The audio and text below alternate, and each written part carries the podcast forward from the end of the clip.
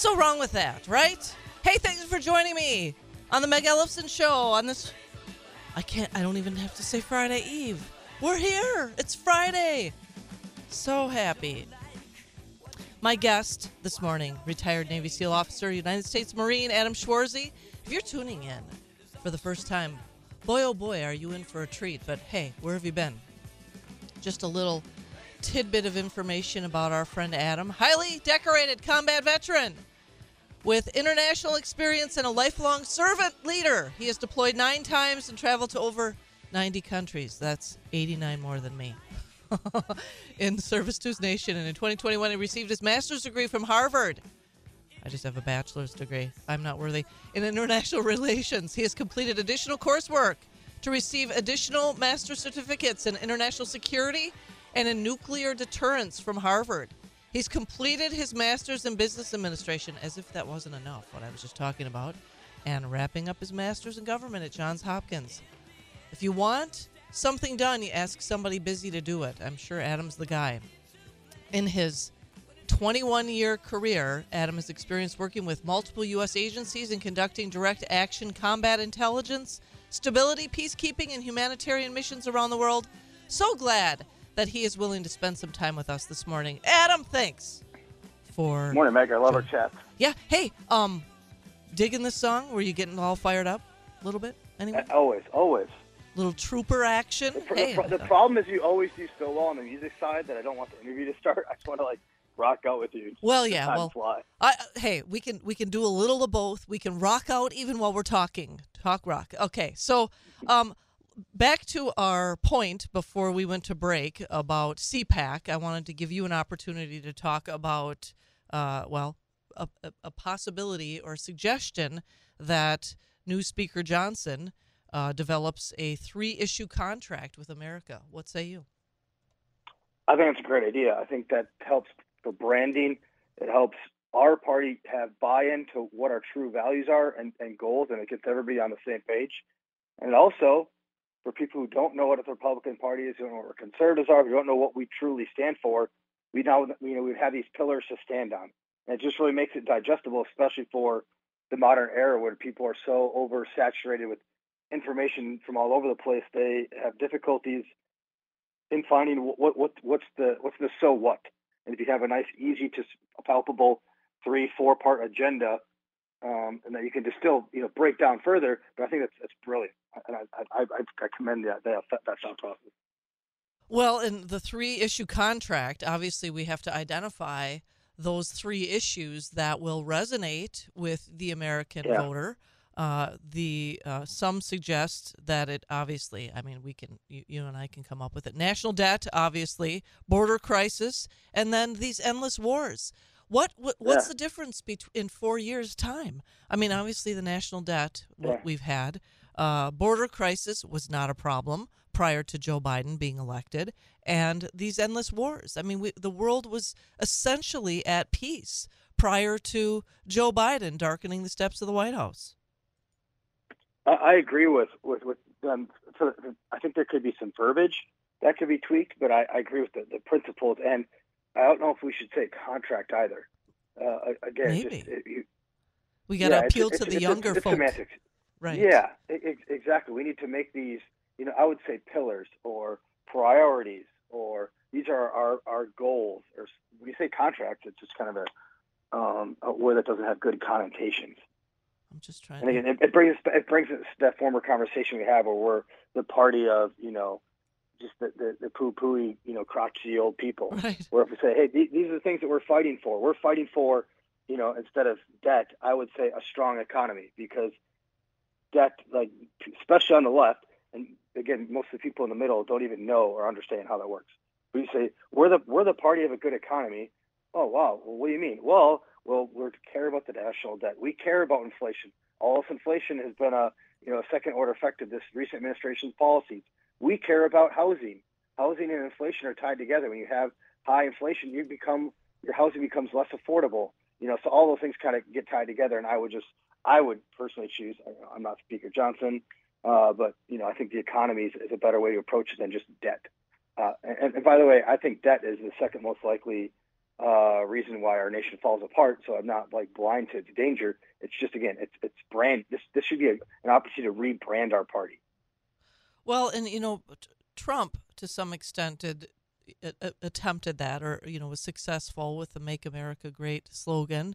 Uh, prior to Trump, Obama, hope and change, which was you know we could make all kinds of jokes about it, but I mean maybe we reboot uh, something that will again resonate with the younger folk. I don't know if we want to say soften the message, um, you know, as opposed to using the word contract. But you know, I was just kind of looking up different. I, I don't know. I have sort of a marketing brain, so I was kind of looking up different synonyms for hope and you know just ambition or Brilliant. achievement. Not or... not a fan of Obama's policies.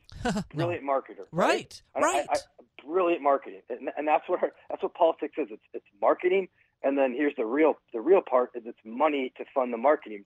And we got outspent last cycle in the midterms, 33 to one, 33 to one, and we're on pace now ever since um, the Republicans booted McCarthy. We have the new Speaker Johnson it's like we're already like orders of magnitude behind what we are fundraising. We are it's going to be a very difficult cycle for Republicans because all the donors will put away their pocketbooks because we don't have any sort of branding that gets people on board, especially the donor class, which is different than than every. I'm sure you're listening understands there's the there's the activist class who go out to the, the rallies and the pump up marches, but those aren't generally the same people that write checks.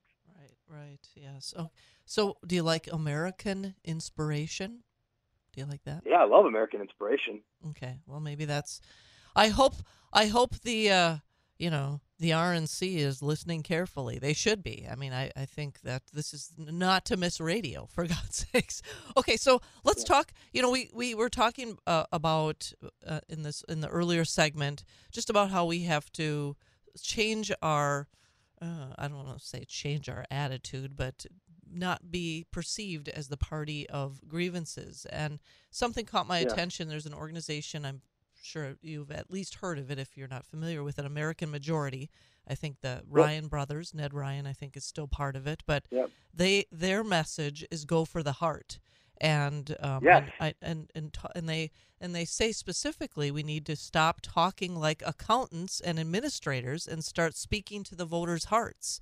And you know, yes. if, if we're gonna if we're gonna compliment those on the left, we would say that they they have these amazing uh, marketing techniques to win over I don't know the weak-minded. But I mean, we have to be willing to to look at uh, the successes that the left has had in their marketing strategies and you know why reinvent the wheel i mean we should be patterning 100% I mean, uh, obviously our principles are different, and our uh, you know, and our, our platform is different. But talking to the voters' so I, hearts. I, I, so, uh, so you said it brilliant. Talking to their hearts, and then really talking about terms that they understand. So when you're talking about an issue, you're putting it in terms that they already understand. And I'll give you an example. And this is actually from um, American Majority. I had this discussion where we were talking about you know climate change and EVs and all that. He's like, you're, you're saying the wrong things, man. And I'm like, how so? He's like, well, we all agree that you know climate change is a thing, but to, to a different extent, the left and the right. But when you when you debate that, we you, you just put it in terms of understanding. Well, I'm for uh, you know natural fossil fuel gas vehicles right now because we haven't solved the climate change in a way that doesn't affect slavery. And then you're like, slavery? What are you talking about? Well, all the all the those minerals that are mined for your batteries, those are all mined at slave camps, literally almost unanimously across the world. You know that there's these Chinese mineral mines, and there there millions of children are being enslaved. So if if you are buying, just like if you're buying an iPhone or any sort of these other products are made from child slavery, you're, you're supporting child slavery. And, and, and again, you could say like, look it up, and it's a, it's, it's a very easily fact checkable thing where when you're buying all these these EV, these giant batteries that are from these mineral mines, there's child slavery involved in almost all of them, and then almost always, unless it's the U.S. doing it, like you know, in Minnesota, we have all these these mines, these minerals we could do in Minnesota safely under all these different precautions. In the the lithium triangle of, of Central and South America, like 90% of the, the like the nickel cobalt is mined for these batteries. They actually they're from Chinese companies and they just completely destroy the environment. So you're talking about, you know, what, what's the whole point of having EVs? And having battery powered vehicles? Well, for the climate, for for the you know protect the planet, which I think everybody's for protecting the planet, but you're actually doing a net negative when you're destroying these rainforests and destroying the topography because the ways that the Chinese are doing the, the, the they're doing their mining and extraction. Oh, and on top of slavery. So it's like, are you the party that supports slavery and destroying the planet then down in South and Central America just because it's not in the U.S. backyard? When you have those kind of debates and those talks, really, it's generally it's eye opening because most people they just think that hey, they buy their their little wimpy Toyota Leaf, they're doing a good thing, but they don't realize the second order effects or the processes that put into making that battery. And before that, the processes that actually extracted the, the, the material to begin with. How sad it is, the, the child slavery, and then the this reaping the environment.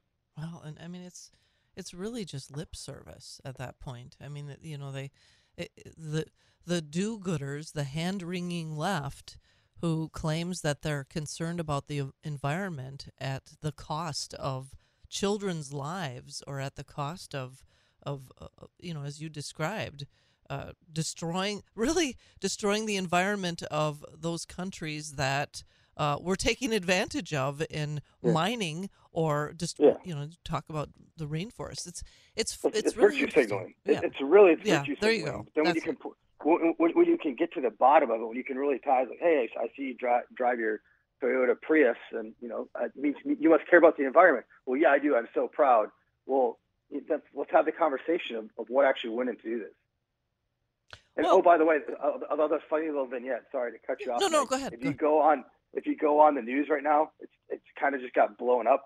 There is like, like, like I don't want to overstate, but there's miles of, of electric battery cars littered all over China because they use their government. They put their fingers on the scale, as we are we're kind of starting to do here in the U.S. to make it so we were giving so China was giving all these incentives to companies to not sell, just to like produce electric vehicles and now I hope your listeners like go and Google the fields of EV cars. They're just scattered throughout China, like hundreds of thousands of cars. Which again, the whole point of this was to create like you know save the environment. And now there's all these battery cars just littered all over fields of China because it was all just government corruption. It's very sad to see. Uh, I mean, I shouldn't be laughing about it because it is a, tra- complete tragedy. All like again, all the mining that went on, all the child slavery, all of this for this big, you know, uh, corrupt scheme, and I all these like a million cars just sitting in fields because they weren't maintained. They don't go anywhere. They sucked. It was just a, a big uh, corrupt moment. So I hope your listeners going to look at it. it. It is very sad. Uh, well, and and again, you know, as you've very um, accurately described, it is virtue signaling because so many of these people they they point their finger at at you know what whatever whatever person that they are that they uh, that they believe doesn't agree with them and they themselves are guilty of the same behaviors so if you are so uh, so obsessed with and wrapped up in saving the planet well then start with your own life and change your own life and be consistent don't be a hypocrite when it comes to uh, you know i mean there are a lot of those on the left that continue that don't even drive electric vehicles. I mean, they they complain about it. They rail on they rail on someone who who drives a combustible engine vehicle, but they haven't changed their own lifestyle. They don't want to be. Yeah. They want to project all of I guess what what they they perceive as being good for the planet. They want to project it on all of us, but they themselves don't want to be held accountable well, for their own behavior. That, that, that's kind of a, a, a Democratic Party uh, principle writ large is good, good for thee, but not for me. Yeah. Um, they, they, they talk about housing costs. They talk about how it's so difficult to get a housing. You know, and, and this is not a secret. Some of the most expensive housing is in San Francisco. But interestingly, every time they try to take a bill to expand uh, single-family homes and then rezone them into multi-family homes or condos or apartments, it always gets shot down. And so Democrats talk about how unaffordable it is to get housing, but in their own neighborhoods, in their own communities, where every single person on like this, the San Francisco city councils are screaming progressives. Every you know senator, congressperson in those, every single wicket of government is left by, uh, led by a, a severe left, a very big progressive, and yet they can't even fix housing when they own all the power. that's very indicative of just the whole movement. It's like they, they say they want all these different things, but when they control every process, they can't fix it themselves. But they, they'll waste a lot of money. And I think I told you last time I was on your show, they just approved last year a toilet in San Francisco because of all the bureaucratic, you know, things that happen there. It was a toilet in like a park, and it cost the taxpayers 1.75 million dollars, and it hasn't been built yet. Yeah, well, and it probably won't be. You, you know, it, it r- reminds me. Uh, so don't uh, infer anything from this because we, I would say, we lived in the bu- budget part of this particular city in the Twin Cities. But my husband and I, when we were first married, bought a little starter house, little Cape Cod house in Edina. I know what they say about Edina. Oh wow! Yes, oh, wow. every, every day I need attention. Yeah, the cake eaters, right? You well, started, you started high life. yeah, well, it, it was. Uh, I mean, we came to realize really quick. Oh well, first of all, the taxes are less in Edina, believe it or not. At the time, I don't know. I mean, certainly compared to Southwest Minneapolis, which is where we were looking as well. But yeah. I remember after having lived there a few years, there were. Uh, there, there were rumblings uh, within the city council, of course, many of whom were limousine liberals, and they were talking about uh, creating or at least uh, trying to carve out some affordable housing in Edina, but it was interesting how it was never going to be in the McMansion parts of Edina. it was always sort of in yeah. the more budget areas in Edina, yeah. and that's I mean that's very very uh, illustrative of how the left uh, has this idea that. Um, not in our neighborhoods, but we'll put them in someone else's neighborhood because they don't want to be they they don't want to be um, uh, they don't want to be burdened with uh, uh, yeah. whomever it is that they're trying to help in their own neighborhoods. And it just it really it just goes to show. I think again, as you said, it's it's more virtue signaling than anything else. Hundred percent. It goes back to the political parties. I mean, when you go to communism or socialism, the, the, how it's supposed to work is everybody gets taken care of, but really the only things that get taken care of is the oligarchs, the the people at the super high part of the uh, of the party, they get hooked up, and everybody else is just living in squalor. And it's worked like that every single time they try to put in communism. And I, I've only bring this up because there's actually it's kind of scary. There's like the new Communist Party of Minneapolis that's actually gaining traction. Um, oh, I thought you were joking. It's never worked. Oh my gosh. Yeah, no, no, it's it's 100 percent serious, and it's blowing up in Minneapolis. Like the the new People's Communist Party, and they call each other comrades and have all their their events and everything now. But what they what they don't recognize is just historically it has never worked. And the the pushback is, well, it takes a couple of broken eggs to make an omelet. You know, well, where's the omelet? We've never made an omelet when we've tried communism. Oh, it's you know been death, destruction, despair, and economic uh, economic turmoil. But not for those in charge. They they seem to yeah. continue to benefit and thrive, but it's all the peasants yeah. beneath them. Well, Adam Schwarze, yep. time flies when you're having fun. Hope to maybe see you in Wisconsin sometime soon. We'll we'll chat off air about that. But thank you so much, as always, for joining me. For your time, mate. God bless. Yeah, God bless you too. Have a great day. Going to the 10 o'clock news, followed by my next guest, State Senator Pat Testin, will be joining me. And then, of course, your calls after that on the Meg Ellefson Show on WSAU.